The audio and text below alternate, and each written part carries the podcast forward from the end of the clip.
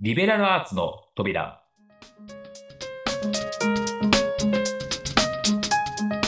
この番組は、リベラルアーツって聞いたことあるし、なんか大事そう。だけど難しそう。そんな方々に向けて、教養とは何なのか。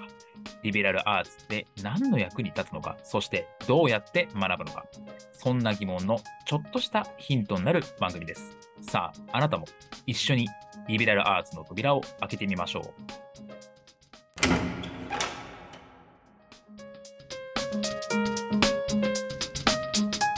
い、ということで今日も始まりました。リベラルアーツの扉でございます。パーソナリティを務めます。中野と申します。よろしくお願いします。はい、同じくパーソナリティの、えー柳本です。よろしくお願いします。はい、ということでですね、まあ3回やってきましたけれども、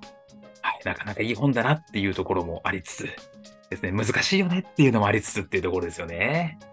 実際ここまでこう読み進められてみて、どうですか？哲学のハードルちょっと下がりました？あの、いや、身近というか、実例もこれあるので、まさにこれすごく思っ、あの、いいなと思うのと、やっぱ、あの、これ読む前は、まあ、経営者なんで、正直、あの、いいじゃん。儲かれば、儲かればっていうか、あの需要があるんだったら、そんな文句言うなよって正直思った部分もあるんですよ。でも、はい。これ読んで、あの、いろんなこう、サンデル教授、いろいろこう、突っ込みわけですよ。これどうなんやろうね。はいあ、そうだよね。そういう側面ってあるよね。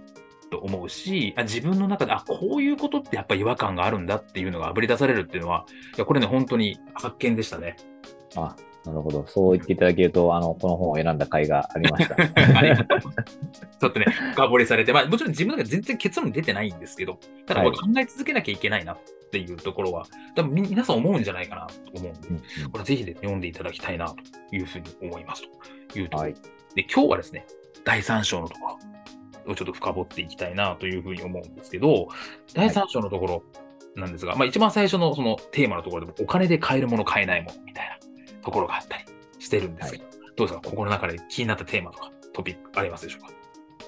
まあ、ここですね、あの、最初の方の、あの、トークの中でも話をしてたんですけど、やっぱりこの、境界線をどこに置くのかっていうところの考え方が結構、あの、サンデル教授の中でクリアに示されていて、はい。まあ、キーワードとしては、その不平等と腐敗っていうことを言われてたと思うんですけど、はい。やっぱりそその観点をあの常に意識するっていうところがですね、うん。えっと、我々ビジネスパーソンにも求められているのかなというふうに思います。ちょっと簡単にあの不平等と腐敗についておおさらいしますけれども、不平等については本来、えー平等にえー与えられる、例えば行列について言うと、まあ、行列に並べば平等にえー機会を与えられているものを、まあ、ダフ屋が割り込んで、えーまあ、あの席が取れなくなったりとかですね。うんで、不安については、市場の原理をですね、本来えー使うべきではない領域、えーあるいはそれを使うことによって、本当にえーその行為だったり、それをえーやることで実現された目的が曲げられてしまうっていうところがですね、非常に問題になってくるかなと思うので、例えば、あのこう何かこの行動をすることによって、えー本当はそれで達成できることがあった。まあ、あの、勉強することに対してお金を払うってことだと、うん勉強することで新たなことが学べたりとかうんまあ、新たな知見が得られるっていう目的があると思うんですけど、それがお金を得ることが目的になってしまう。まあ、それってそのもの、その勉強そのものの目的があのねじ曲げられているよねっていうのがあると思うので、まあ、この、その意味で、えー不平等と腐敗というのがですね、非常に重要な、あの、境界線を判断するポイントになるかなというふうに思います。そうですよね。私、まあ、この、えっと、章の中でも、まあ、買われる謝罪とか、見はい。結婚式の式、えー祝杯、あ乾杯ですかね。内雑とか買っていいのかどうか、みたいな話とか、あありますし、まあ確かにその、まあこれもまあ血液を売り出す話とかもあるし、まさにですね。これっていいのかどうかみたいなところもあるしっていうところで、まあうん不公正と腐敗みたいなところって、やっぱ意識する必要あるんじゃないのってことがギュギュッとこんな章に積まれてるっていう感じですかね。そうですね。結構経済学者側の反論もいろいろ書いてて、あなるほど、経済学者って そういうこと言うんだなっていうのも、あの、読んでて面白かったんですけど、そうですね。結構血も血も涙もないこと感じですね。そうですね。あの本の中で、あの、アロアローさんの、まあ、競技みたいなのがあって、まあ、その、こういう活動を何かすることによって、まあ、その活動の商品化をすることで、その活動の意味を変えないとか、うん。まあ、その倫理的な行為をすることっていうのは、まあ、その、どんどんどんどん倫理的な行為をすると、すり減っていっちゃうから、その倹約が必要で、だから、その、本当にもっと大事なことに倫理的なパワーを回して、まあ、市場経済で回せるところは回しちゃえばいいんじゃないみたいなことを言ってて、まあ、あの理屈としてはわかるけど、本当かなみたいな まあ、感じるところもあって、あの対局側からの経済学者側の観点からも考えるっていうところは、あの境界線を線引くという意味でも非常に面白い議論だなと思って見ておりました。確かにそうですね。なんか個人的にはなんか贈り物を現金にするって、まあ、ずっと思ってて、それはそうだなと思いつつ、はい、確かにでも、もらう側としては現金が一番嬉しいのに、送る側としては確かに現金ってめっちゃ抵抗あるな、みたいな。っていうのは、そ、ね、その通りだな。なんかこう、ああ、そうやってあるな、とかっていうのはありましたよね。なんかこのあたり日本人のその文化的な差異がちょっとあって面白いですよね。その現金、現金も、現金を渡していい時とダメな時があるじゃないですか。はいはいはいはいはいはい。で、渡していい時、まあめちゃくちゃクリアなのがお年玉、はい、それから結婚式のご祝儀、はいはい、みたいな。で、まああの、お子さんとかね、子供が生まれた時のお祝いとか、なんかそういう文化的にまあ祝い事はまあお金渡してもいいんじゃね？みたいなところは、まあまあ、あの、お金渡すことそのものが、なんかあんま腐敗につながってる感じはしないと思うんですけど、うんうん、なんか友達の誕生日に金を渡すっていうと、なんか急になんかこうハードル下がりません、下がるって急になんかあの、癒しいやつになりません？そうなんですよね。あとなんか、例えばじゃあ、ボランティアじゃないですけど、例えばじゃあ、僕が何何かで、まあ、講演みたいなのをしました。で、これはやっぱこの、この時に使いたいとか、こういった形でボランティアでやりますって言われた時に、で、そういう時に現金でお礼をもらうと、なんかその対価みたいな話になって、そういうことじゃないんだよ。本当に対価だったらもっと高いはずなのに、なんか、えー、そうじゃなくて思いでやったにもかかわらず、現金をもらうと、いや、そういうこっちゃない、逆に満足度が下がるみたいな例もあるなと思っていて、なんかそうやって、なんか、あ、現金発結構送るとき難しいなっていうのはありますよね。そうですね。うん、お金、お金が介在することによって、お互いの気持ちが気持ち悪くなるっていうのはありますよね。そうですよね。だからこれは今日気をつけなきゃいけないなっていうところですよね。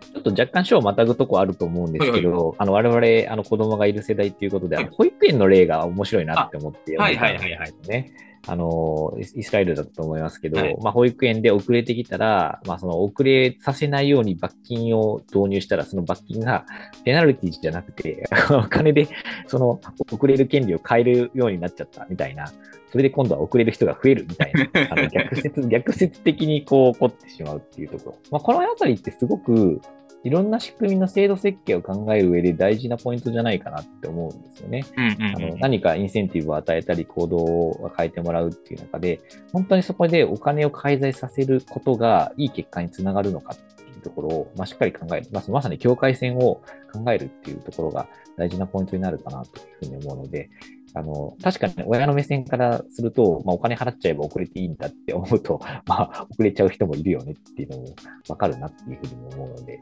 あの、そのインセンティブだったり、お金を受け取る側、まあ、仮にお金を与えてしまったら受け取る側がどういう心理になるのかっていうことを考えながら、こう、境界線をしっかり引いていくっていうのは非常に大事だなっていうふうに思いました。そうですよね。なんか、やっぱりそのお金ってパワーがあるじゃないですか。よくもあると。はいやっぱりそこを送り、送られ合う中で、やっぱりその倫理みたいなものとか、ちょっとやっぱり崇高さみたいなものが薄まっちゃうよね、とか、うんはい、で、そういったことは気をつけなきゃいけない。で、安易にお金渡しちゃったりとか、もらっちゃったりみたいなところって、本当にいいんだっけ？みたいな。そういうの結構大事だなと思いますよね。そうですね。この、その、ちょっとさっきのアロー競技の話、経済学者のところにもちょっと戻るんですけど、うん、その、経済学者的に言うと、まあ、その利他、利他の心みたいなのは総数は決まってるから、まあ、その絶対数が少なくなると、あの、そういう行為行為をできる、その市民全体の善が下がるんだみたいなことを言うと思うんですけど、まあ、これは明確にサンデル教授は反論してて、いや、そんなことないでしょと、関係性がつながっていけば、利他心はもっと膨らんでいくはずだから、それはおかしいって言っていて、まあ、その、美徳、まあ、いわゆる、あの、前回ので、このね、美徳を鍛える必要があるのかっていうところにもつながってくると思うんですけど、やっぱり市民がよりよく生きていくためには、我々が持つ、まあ、その、心の中の哲学だったり、美徳を鍛え続けていく必要があるというふうに思いますし、まあ、結局それがビジネスの文脈でも、まあ、いろんな人の心に刺さる、まあ、商品だったり、ものだったり、あの、情報っていうのを出していけるっていうところになるかなっていうふうに思うので、やっぱり予期せにつながっていくのかなっていうふうに思うんですよね、このあたりは。うん、なるほど、なるほど。そっか。いや、なんか確かにその、結局、その、まあ、この本を通じて予期せ自分の中で予期せってどういうものだっけ？とか、自分の中で大事にしてる倫理観なんだっけ？っていうのを気づかせてくれる本だなと思うと同時に、なんかやっぱり、我々も謙虚でなきゃいけないなと思う面があって、はい。我々も資本主義に組み込まれてるじゃないですか。そうですまあね。っていうことでなると、じゃあ完全にその倫理観でもう100%でビジネスしてるかってそんなこともない。はい。言ってしまえば、マーケティングだとか、そういったものって必要なものを売りつけてるっていう側面もあるし、はい。我々弁護士だって、そのいわゆる情報弱者みたいな、法律的に知らない人に対して、それを売りつけてるよねっていうのはそれまでだし、みたいな。でもはいそういう側面もあるんだよねっていうところもやっぱり緊急になりつつ、でもやっぱり自分のビジネスってこうだし、こういうところを大切に大切にするし、みたいな。そういったところをきちっと明確にするっていうのも大事だなっていうのは、なんかこの本を通じて学んだかなって感じですよね。そうですね。今やっぱり、あの、最初の方のトークの中でも話したんですけど、まあ、その市場原理主義が日本の中でも責任まいてるので、うんよくツイッターでも、ね、あの、お金持ってますマウント、お金稼いでますマウントみたいな、あの、脱製なって思いながら見てるんですけど、まあ、本当に脱製なって思いながら見てるんですけど、まあでも、まあ、お金があるからこそできることもあるっていうのも事実なので、だけど、まあ、それが本当にその人にとっていい人生なんですかっていうのと、まあ、金さえ儲かれば本当にいいのかっていうと、大抵の人はノーって言うと思うんですよね。はい、はい。だから、その、生きていく上で必要なものではあるけれども、それは絶対の条件ではないよね。じゃあ、どうやって、その、お金をうまく使いながら自分の人生を良くしていくのかっていうところに、まあ、うまく立ち返ってあの欲しいなっていうふうに思います。そうですよね。まあ、前回山口さんのこと、あの、本にもありました美意識をどこに置くかとか、やっぱこれ試されるんじゃないかなっていうところですよね。まあ、最初のね、山口さんのおっしゃった通り、やっぱりよりどころになるところはなくなった。もう高度経済成長でどんどん稼ごうぜ、成長していこうぜって時代じゃなくなった。中でどうやって我々生きるのかってなると、やっぱりそこってちゃんとやんなきゃいけないし、やっぱお金持ってますよねっていうのがこれから通用するかっていうか、そんな人についていきたいかっていうと、いや、僕は正直友達になりたくないなみたいな、あんまりそういう人みたいなところもあるんで、もちろんお金は大事だし、お金を稼ぐってことはもちろん素晴らしいことだし、大事なことなんですけど、それだけ強調するってどうなの？それが全てだっていう価値観どうなの？っていうところですよね。そうですね。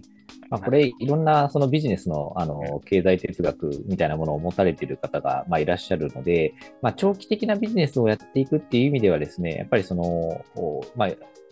持続的にやるために、まあ、そのお金が儲かる、まあ、利益が出るっていうところは最後に持ってくるみたいな方がやっぱり多いなっていうふうに思うのでまあ、短期的にね、ボーンと儲けるっていうのももちろんあるとは思うんですけどもうん、まあ、あの、よく生きる、で、えー持続的に成長していくっていう意味で言うと、まあ、そういったところの哲学をやっぱり鍛えていくっていうのは改めて大事なんだなっていうふうに思います。そうですね。というところで、そろそろお時間にもなりましたが、全4回やってまいりましたけれども、それをお金で買いますか？市場主義の限界、マイケル・サンデル教授でしたけれども、いいかがでしたか？この本を通じて。いや、改めて、これ昔に読んだ本ではあったんですけども、はいやっぱり一人で読むよりもですね、あの、一緒にこう話しながら、これはいどう感じましたかとか、どういうふうに思いますかっていうのを話せるっていうのはすごいありがたいなっていうふうに思うので、まあ、哲学の重要性っていうことと、やっぱりこの哲学的なジャンルこそですね、あの他の人と喋りながら読むっていう方がですね、読みが進むなっていうふうに改めて感じました。そうですね。私もこれ多分柳本さんにですね、お勧めされなければ多分読むことなかったと思うんですよ。絶対読まないだろうなと。絶対読まないだろうなと思ったんですけど、いや、でも本当に最最初、本当にすごい違和感あって、いやいやいやと、儲かってるなと、市場でせやってるんだから、他他人がとにかく言うなやと思ってたんですけど、読みあそう読み進めていくうちは面白いし、先ほど言ったように自分の、あ、こういうところに違和感持つんだなとかっていうのも分かったし、いや、本当に、まあ、経営者もそうですし、ビジネスパーソンとか、ある程度、まあ、えー、ビジネスうまくいってるよねとか、逆にうまくいってないんだけど、なんか違和感ある。なとかっていう人もこれ見てほしいなっていう本だったなというふうにはい思いますね。というところで、いや、いい本だったなというふうに思いますので、ぜひ皆さん、あの、お読みいただきたいですし、皆さんの意見というかね、こういう、いや、それ違うんじゃないみたいな。いや、お前らそう言うけどさ、みたいな。市場大事だよね、みたいな人も全然、あの、言ってほしい。これもぜひコメントにね、いただければいいし。まあ、我々もウェルカムで。ございます。だって、あの、批判っていうかですね、あの、こういうふうに思うよみたいなところ、これ別に正解がある話ではないんですので、ぜひお寄せいただければというふうに思いますというところで、第2シーズン終わりましたというところですね。はいということでですね、ありがとうございます。ありがとうございます。だ第3シーズンですね。またすいません。あの、柳本さんにご指摘いただいてですね、え 私も頑張って読んでですね、やりたいというふうに思いますので、皆さんもお楽しみいただければというふうに思います。というところで、柳本さん今日もありがとうございました。はい、中田さんありがとうございました。